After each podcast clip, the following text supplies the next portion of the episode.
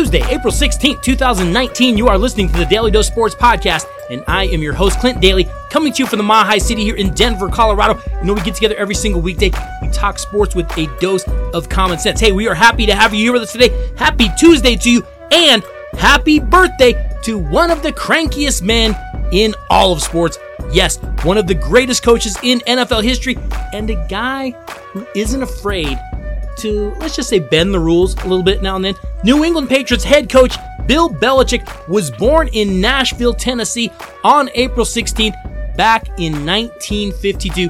Happy birthday to Bill Belichick. He turns 67 today. Of course, Bill Belichick is now the most decorated coach in the Super Bowl era, and it really shouldn't come as much of a surprise because Bill Belichick was born in Nashville, but he was raised in Annapolis, Maryland, because his father, Steve Belichick, was an assistant football coach at the U.S. Naval Academy. They say that Bill was learning to break down game film as a little kid. He was actually learning to analyze what he was seeing because he hung out with the coaching staff at Navy all the time. Now, where he got that whole trying to skirt the rules thing, I don't really know about that. But Bill Belichick is one of the best ever at diagnosing his team's strengths and weaknesses and then building a game plan to accentuate the strengths and hide the weaknesses. And on the flip side, he is also one of the best ever at analyzing what your team struggles with and forcing you to try to do it. He takes away what it is that you like to do. You have to think that he learned a lot of those skills just as a kid watching Navy games.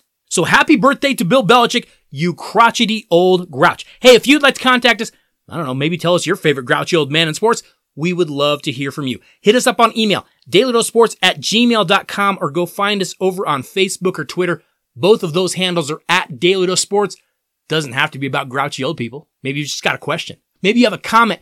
Maybe you have a suggestion. Feel free to reach out to us. We would love to hear from you. Also, be sure you stop by teepublic.com. Search Daily Dose, scroll down until you see our logo, and click on that. And there, you are going to find some of the new Daily Dose gear that we have. We do now have our Daily Dose I-Team gear over there so that you can look just like our investigative team out in the field, tracking down inside information every day. But we have hoodies, we have t-shirts, we have coffee mugs, laptop cases, stickers. You know, the cool thing about ordering t-shirts and hoodies and that kind of thing, you can order them in exactly the color you want. Lots of things over at teepublic.com for the Daily Dose listener in your life, so make sure that you stop by there. Hey, today on the show, we do have a few breaking news stories that we need to get to. But then we are going to be joined by a friend of the show to talk a number of things in the sports world. So we've actually got a lot to get to today. And what is this? Is that right? Okay, well, apparently we have a little bit of breaking news. Yeah, go ahead and play the music, that's fine. Today, April 16th, 2019 marks our 500th Daily Dose episode. Who knew? I honestly didn't know that, but apparently we have now done our 500th Daily Dose podcast. Hey, I've told you this before. When we started this show, I didn't have any plans on it. I didn't have this grand scheme of things. We just started doing the show and we just thought we'd see where it went. I didn't really plan on doing 500 shows. I don't have any idea how many more shows we're going to do. All as I know is that we have done 500 so far. And for that, I have to thank each one of you for everyone that listens, for everyone that reaches out, for everyone that has appeared on the show in one way or another, because somehow, some way, we have now done 500 daily dose episodes. And I have to say thank you to all of you. Okay. I'm not going to get too sentimental. We don't do hugs here. That's just not how we operate let's jump into some breaking news. Looking in college basketball, LSU has now reinstated Will Wade as men's basketball coach. How bizarre is that? Now that the tournament's over, they're going to put him back in charge. Tigers athletic director Joe Alleva announced this late Sunday night. Wade was suspended more than a month ago for not meeting with the school and answering questions regarding his relationship with that runner agent, Christian Dawkins from Adidas. The two sides, though, did finally meet Friday along with NCAA compliance officials. And Alleva said he was satisfied with Wade's responses. Here's what he had to say. Coach Wade met Friday with university and NCAA officials. During those meetings, he answered all questions and denied any wrongdoing in connection with recently reported allegations of irregularities in college basketball recruiting. The university regrets that Coach Wade did not choose to fulfill his obligations to LSU when he was first asked to do so. Now you might remember, last month it was reported that in one of the phone calls intercepted by FBI wiretaps, Wade was mad at that Adidas agent for his inability to close a deal on a recruit because they were saying that Wade was frustrated with the Adidas agent not getting Javonte Smart who was then a top 50 recruit from Baton Rouge, Louisiana, signed with the Tigers when he thought he should be signed by. After transcripts of those calls were published, LSU suspended Wade back on March 8th and named assistant Tony Benford the interim head coach. Now the Tigers went ahead and clinched the SEC regular season title the next day, and Benford actually took LSU, a three seed, to the Sweet 16 before they lost to Michigan State. But you know, when this whole college basketball scandal broke, Back in the beginning, we all thought the same thing. Hey, this could mean an end of college basketball as we know it. We are going to see some big name head coaches. Their heads are going to roll for this. But we really haven't seen anything so far. A couple of assistants here or there. Nothing really big. A couple of Adidas reps, but no one we really care about, right? Yes, Rick Pitino went down for whatever he was doing. But let's be real clear. He had a lot of other things going on than just this situation. So he had to answer for that stuff as well. But then I want you to think about this. Down at the University of Arizona, we heard Sean Miller was in serious trouble. He denies everything. He gets a lawyer. He stops talking completely. And now what? It's all gone away. When was the last time we heard anything about Sean Miller? Think about Auburn coach Bruce Pearl. He denies everything. He gets a lawyer. He stops talking about it. It all goes away. He loses assistant Chuck Person. Eh, who cares? Now we have LSU head coach Will Wade, and what he did is he kind of screwed things up at first. He kind of got twisted. He denied some stuff, but then he just refused to talk to anyone. See, he kind of got things out of order. Then he ended up getting a lawyer, denied some more, and then stopped talking. And look what's happening now. It's going away too. Do you notice a trend here? Hey, we all know what was going on. These shoe companies were getting recruits for these coaches, but that does leave a little leeway for these coaches to say, well, that was just the shoe guys. I didn't have anything to do with it. What do you want me to do? I can't tell Adidas what to do. I can't tell Nike what to do. And I do think that charge is coming soon. We're going to hear more about Nike probably, but there was a little deniability there, I guess. I mean, we all know what was happening, right? The phone records even show it. But there are two problems with this whole situation. One, the NCAA has no teeth whatsoever, but it has gone on to the FBI. The problem is that there's some deniability there. But at the end of the day, here's the biggest thing. No one cares. No one cares one single bit. If LSU was in bed with Adidas and Adidas was getting them recruits, no one cares. You know what we care about? We want to watch LSU in the NCAA tournament. We want to watch Auburn in the NCAA tournament. We want to see Arizona, well, I mean, lose in the NCAA tournament like they always do. But do you see where our focus is? We don't care about this stuff. Just leave our NCAA tournament alone. And here is more proof of that. We don't care about it. Just let these guys coach and let's have a fun March Madness tournament. That's the bottom line. And right now, we're still not seeing any of these cases going anywhere. Hey, speaking of college basketball scandals, more than 50 people were arrested in a sex trafficking sting operation centered around college basketball's Final Four weekend up in Minneapolis, Minnesota. Officials with the Minnesota Department of Public Safety announced these charges last week against 47 people for felony solicitation of a minor and 11 for sex trafficking or promotion of prostitution. In addition, 28 people, including one minor, were rescued from trafficking situations according to the department's news release. While the eyes of the basketball world were focused on the court at US Bank Stadium, some were attempting to hide in the shadows of our great community, trafficking and exploiting women and girls, inflicting unimaginable physical and emotional harm and profiting from pain. That is what St. Paul Police Chief Todd Axtell had to say. During the five day operation, which began April 4th, undercover agents and investigators who posed as minors or as sex buyers chatted with suspects on social media platforms. Investigators then arrested the suspects when they arrived at a prearranged meeting place. How disgusting is all this? This is at the Final Four. And don't get me wrong. This has nothing to do with the Final Four. This is just when you get a bunch of people in one area, you have some sick people. Let's be real clear about that. But they say that authorities routinely conduct sex trafficking sting operations to coincide with major sporting events. For instance, at this year's Super Bowl in Atlanta, Atlanta police made 169 arrests over an 11 day period. And what's crazier about those 169 arrests is that 152 of them were just New England Patriots owner Robert Kraft just getting back in line as soon as he got released from the police. I'm telling you, man, something is wrong with that dude. Ugh, we have some disgusting people on this planet, and one of them owns the New England Patriots. Hey, coming back, we are going to be joined by a longtime friend of the show. Russ McKinstry is going to come back and recap all of what we saw in March Madness. Of course, he came by prior to the tournament. He actually told us what he thought was going to happen. He did call Virginia winning it all, by the way. Plus, we just might have to try to talk some NBA playoffs, maybe some Major League Baseball, some NFL draft. You know, Coach Mack can talk all things sports related. We are going to get to him when we get back.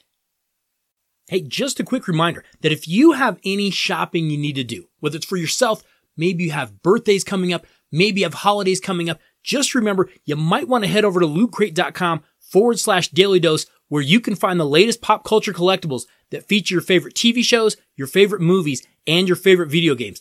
April's Loot Crate theme is now out. It is called Showdown. When the time for talking is over and there are scores to be settled, these pop culture heavy hitters are always ready for a showdown. Hey, join us as we celebrate iconic battles with epic gear. April's Loot Crate theme features items from Captain Marvel, Aquaman, and Godzilla King of the Monsters. But remember, if none of those franchises interest you, you can always go over to Loot Crate. You can choose from a selection of crates. You can get a monthly subscription of crates that'll arrive in your mailbox every month. Or you can just go over there and order individual items. And remember, they have a ton of things in any franchise that you can think of. The best part about ordering from Loot Crate, when you check out, make sure you type daily dose in the coupon box. We are going to get you 10% off of your order just as a little thank you for listening to the Daily Dose.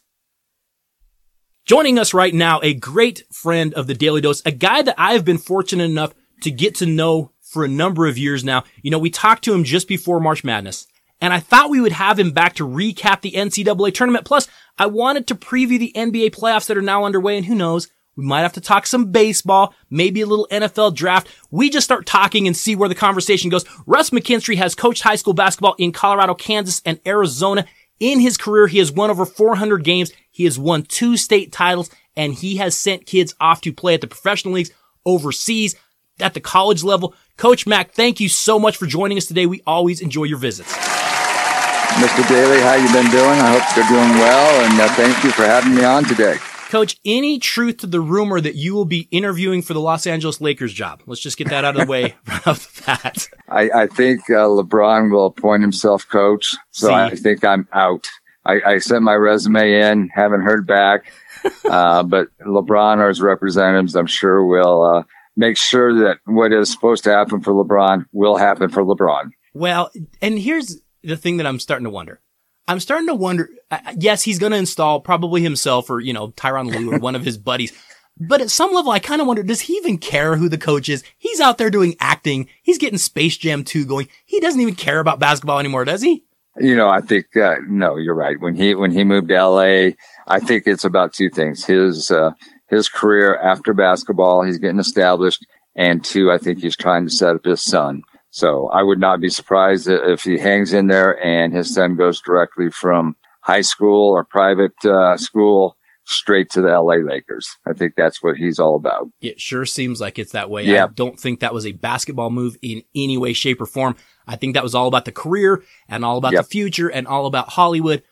I don't know how many Hollywood scripts are out there for a guy that's like six nine, but I guess we're gonna find out. I don't know. well, Shaq made it work, and uh, yeah. now LeBron's gonna follow Shaq and see if he can uh, carve out a little niche for himself. I I see he's got some kind of reality show on every week, so he's off and going. He's he's living the dream. He is living the dream, Coach. I want to talk to you about the NCAA tournament because the NCAA tournament was phenomenal. I know it started off a little slow. We didn't have, you know, the buzzer beaters. We didn't have any huge upsets, but the last few rounds of the tournament was so good. We saw so many good teams and good programs and quality play that I was kind of shocked to see. Am I imagining things or did we kind of see a return to fundamentals a little bit in this tournament?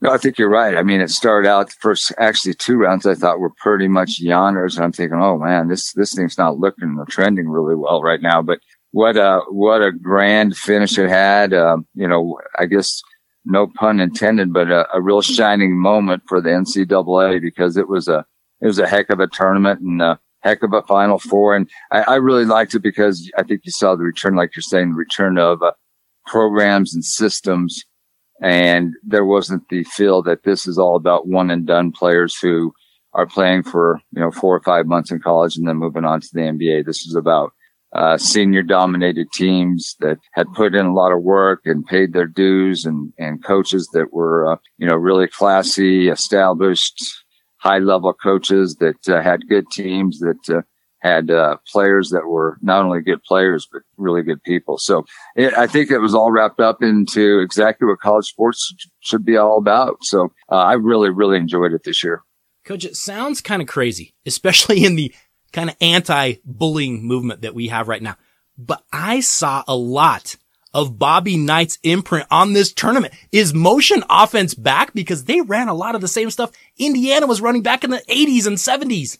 Yeah, no, I think, I, and I think you're right. I think uh, ball movement, player movement, uh, you know, uh, shot selection uh, was really a, a, dominant factor in all the games this year. And you're right, that's a trademark of Bobby Knight and you know the coaching that was going on in the late 70s through the 80s. That you know where teamwork and and unselfish play with uh, pick and rolls, give and goes, you know, pick and pops were, were being used uh, predominantly to get scoring looks. And, and what was nice for me, and, and you know me well enough, I just thought the defensive uh, intensity and defensive level and, and use of defensive fundamentals was really at a high level. And I have not seen that in quite a while. So it really intrigued me to watch teams like Texas Tech and Michigan State and obviously Virginia and, and uh, some of these teams that really brought the defensive mentality back into the game of basketball. And so I, I really enjoyed it. I think that's why you saw offense being ran uh, the way it was being run is because they had to finally. Defenses were, you know, so fundamentally sound and, and doing everything you want from a defensive end that coaches say, Hey, you know, if we're going to beat this type of defense, we're going to have to really have our, our act in, in place for an offensive scheme that's going to work to score. So it was, it was really good basketball. Coach, you mentioned this. You talked about how we saw systems win not necessarily individuals, not necessarily that AAU style of basketball. You know, I think the media and I think the regular season, all that stuff, it is built for those one and done type of kids. But when you're talking about a tournament that is six wins you need to win this whole thing, and you've got to have inexperienced kids facing sometimes kids that are maybe seniors or juniors or upperclassmen at least, they're not used to adjusting for each opponent. They're not used to adjusting for the schemes they might face. And we saw that again this year. Those one and done kids, they're so much fun to watch. And at the end of the day, if you want to win this tournament, you got to have a system. Yeah. Yeah, no doubt. And, uh, I, I was really pleased to see that, uh, that come to fruition because that's the way it should be. And that's the way you hope it will be because, uh, that's the way the game was meant to be played. So, uh, yeah, it was, uh, it was really about, um, kids playing the system and, what was, you know, if you looked at the final two teams, Tech and Virginia, uh, I would not think that um, any of the stars for either those two teams probably would start at Duke or North Carolina or Kentucky or some of these one and done programs. So again, it just really emphasized the, the need for players to help each other, be good teammates, figure out uh, that they better buy into what their coach is trying to coach because uh, the sum of the parts is, is a lot greater than the individual talent, which is again why I think I enjoyed this tournament so much. Coach, I was really impressed, like you said, with Texas Tech, with Chris Beard. They were so strong and so deliberate with the basketball. The way they rip, the way they just control the basketball as just play action moves that you see. When they catch and they turn in face, that is something so many of these young kids, they're so loose with the ball and it's out away from their body. And I was looking at Chris Beard's team going, Hey, he has drilled the heck out of that. Those kids take care of the basketball.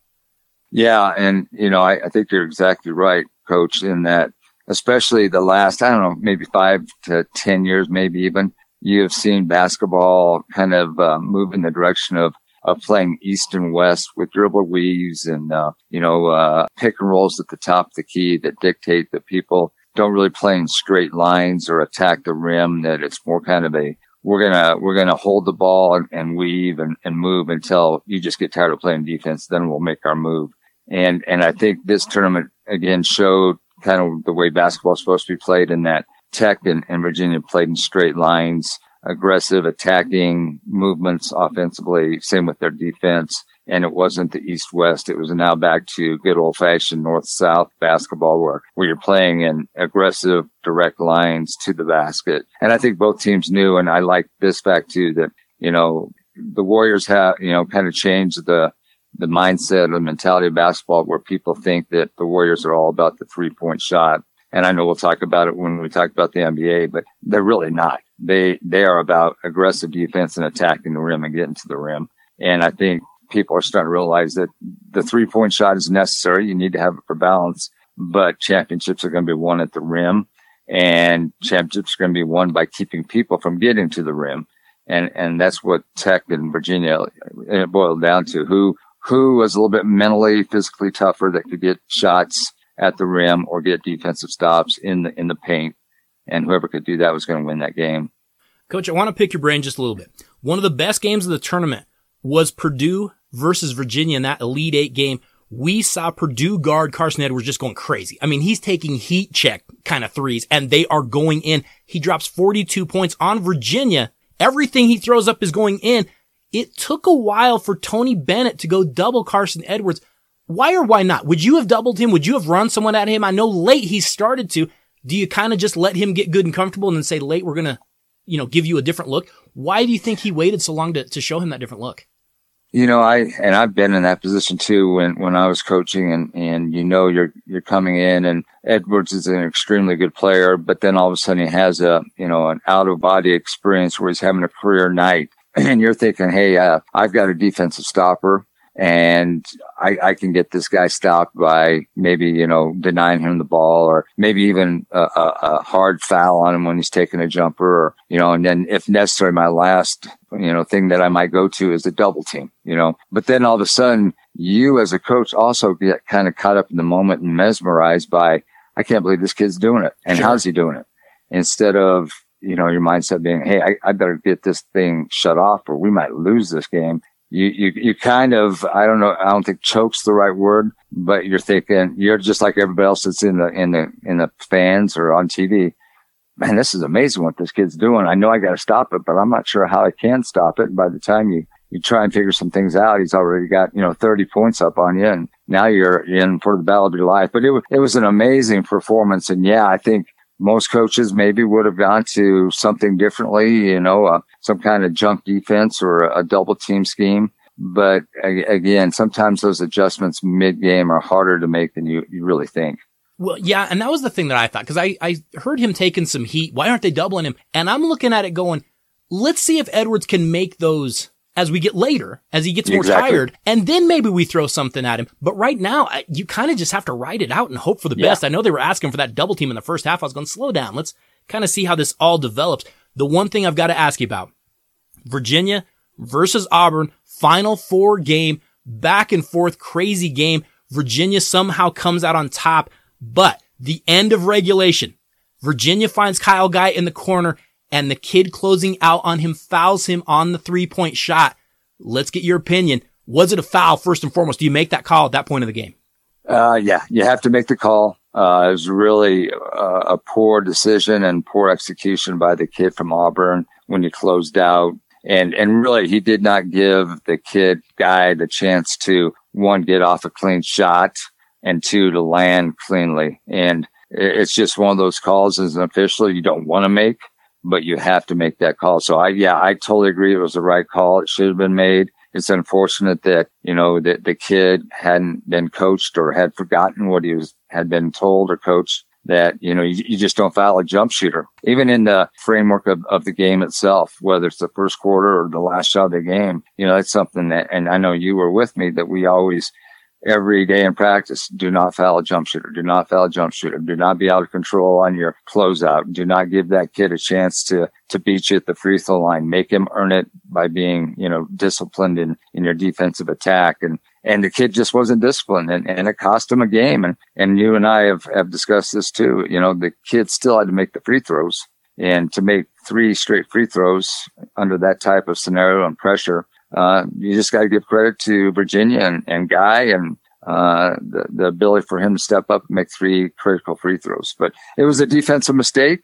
And I think that's why Coach Pearl didn't make a big deal about it after the game either. He knew and he knew really it was probably on him because he probably hadn't, uh, you know, reinforced or emphasized that type of scenario enough in practice that it cost him and bit him in the butt.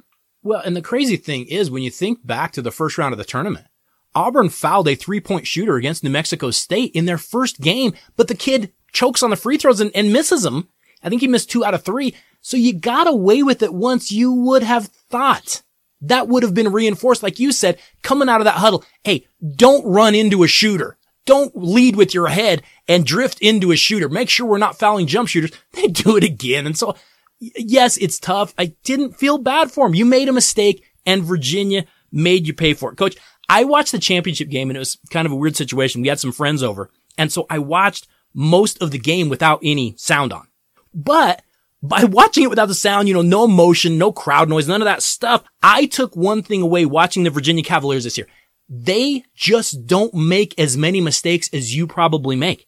They don't beat themselves. And that is such a big part of the battle.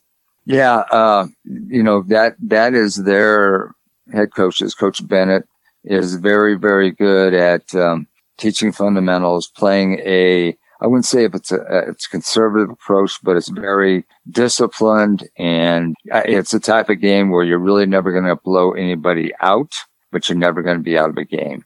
And then you're hoping that your mental toughness, your system, your approach to practice every day will allow you to win the game final two, three minutes where you're just, you're a little bit tougher in all phases of, of the game that you know you're going to probably end up winning the game. And it's worked for them, except for the problem we've seen in previous NCAA tournaments is that it, it also leads to the potential for upsets because now all of a sudden since you're playing each game so closely, typically, if, if something doesn't go perfectly right for you, you might end up getting upset. But it was nice. I, you know, I, I'm, I'm really happy for Coach Bennett. He's just a, you know, a classy guy that does everything the right way. And he, uh, obviously recruits those type of players. So a very, uh, very strong system, but not for the weak hearted, you know, not for the faint of heart because the style is, is never going to really allow you to dominate and pull away with victory margins, but uh, you're always going to be in games.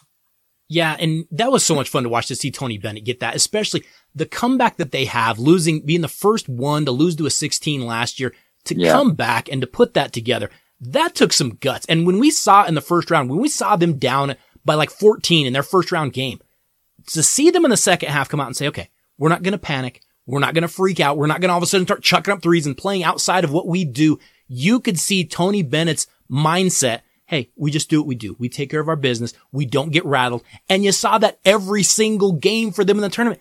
They don't get rattled. They're just like their coach. Yeah, it's the hardest thing in coaching, as you know. It's uh, getting rid of the demons that haunt, you know, kids' heads. You know, and you it takes a master psychologist, a, a top level coach, to find a way to get that little voice in a person's head that has all this negativity and doubt and worry and fear of failure messages going through your head.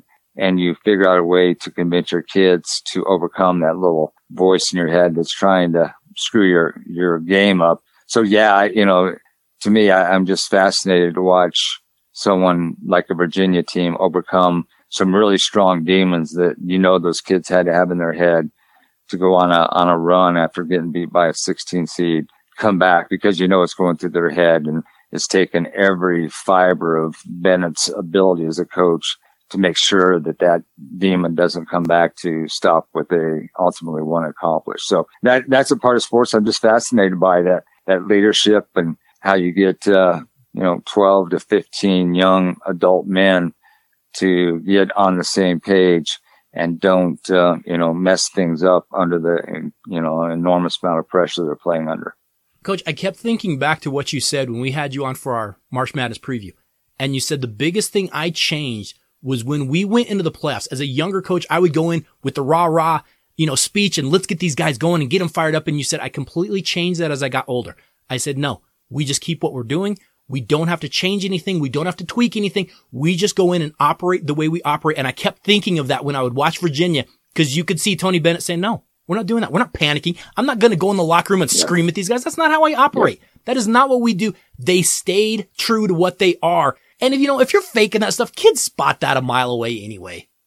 Yeah, no doubt. And it, uh, like I told you in, in that, uh, previous, uh, opportunity talk, it, it really is about how emotional intelligent you are as a coach. And then how, you know, again, you, you can't really teach kids that, but you can emphasize emotional intelligence to your kids. And by emphasizing it and using that every day in practice, and you just lean back on, you know, previous habits, that's kind of how you get through this gauntlet of incredible pressure and variables and things, the uncontrollables that you have no control over. And you just, you know, you just hope that, you know, the daily routine and, and what you taught and preached and emphasized, uh, will get you through. And that's all you can do. And that's why you can't, you can't worry about it. You can't change. You just go out there and simply play utilizing what you've done every day in practice. And then your goal as a coach, obviously, is to make sure that when you play your opponent, is not let them do what they practice every day, you know, and that's kind of game that's being played in athletics is my job is to make sure that we are able to execute and perform like we do every day in practice. But my job is also to make sure that whatever the other team is practice every day, we will not allow them to do that. We're going to take them totally out of their comfort level by not allowing them to do what they do daily. And that's, again, that's why you love sports and that's the game that's being played. Hey, tomorrow on the show, we will be continuing our conversation with Russ McKinstry. I want to talk to him a little bit about that UCLA job and why it took so long to fill it. He's got some interesting thoughts on that. Plus, we will get to the NBA playoffs, get his thoughts on who he thinks is going to end up in those NBA finals. We still have a lot to get to here on The Dose. Hey, I have to say thank you all so much for listening to The Daly Dose. For all of you that share the show, thank you so much. For all of you that reach out to us, that text us, that tweet us, that message us, thank you all so much. It is genuinely appreciated. I have to say thank you to JSP. We definitely could not have done 500 shows without you. I will see you all tomorrow. Have a great Tuesday.